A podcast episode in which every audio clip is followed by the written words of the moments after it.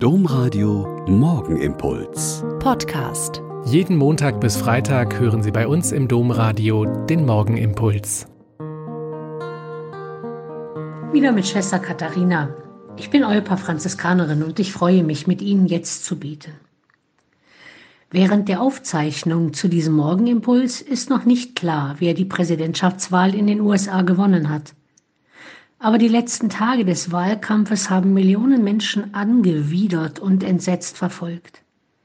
Wie kann es sein, dass in einem demokratischen Land ein Präsident es in vier Jahren schaffen kann, mit Lügen und falschen Fakten, mit Twitter-Hasstiraden und bösartigen Kampfreden, mit menschenverachtendem Umgang mit seinen eigenen Mitarbeitern, mit Schlachtrufen und Zerstörung internationaler Vereinbarungen ein Land zu regieren. Es ist und bleibt unerklärlich. Ein Narzisst, ein Egozentriker, der Amerika First sagt, aber immer nur Trump First meint. Einer, der das Establishment zerstören will, um das wirkliche Amerika zu retten, wie er behauptet.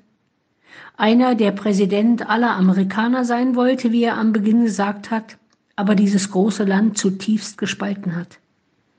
Sorry, dass ich Ihnen heute früh so viel Politik zumute. Aber schon im Buch Hosea im Alten Testament steht, sie säen Wind und sie ernten Sturm.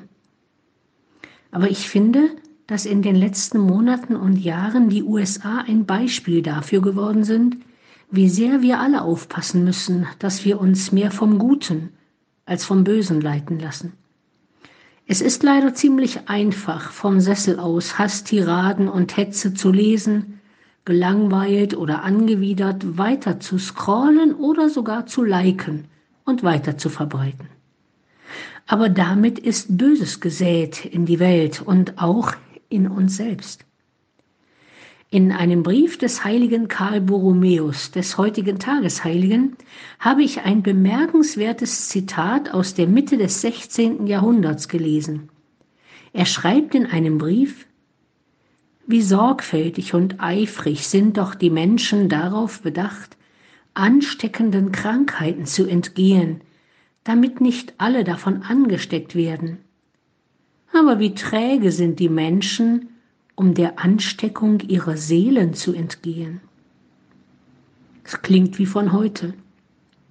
Das, was unsere Seele, unser Herz, unser Denken leiten, anstecken soll, müssen wir jeden Tag selbst entscheiden. Meide das Böse und tue das Gute, suche den Frieden und jage ihm nach, muss jeden Tag neu entschieden werden.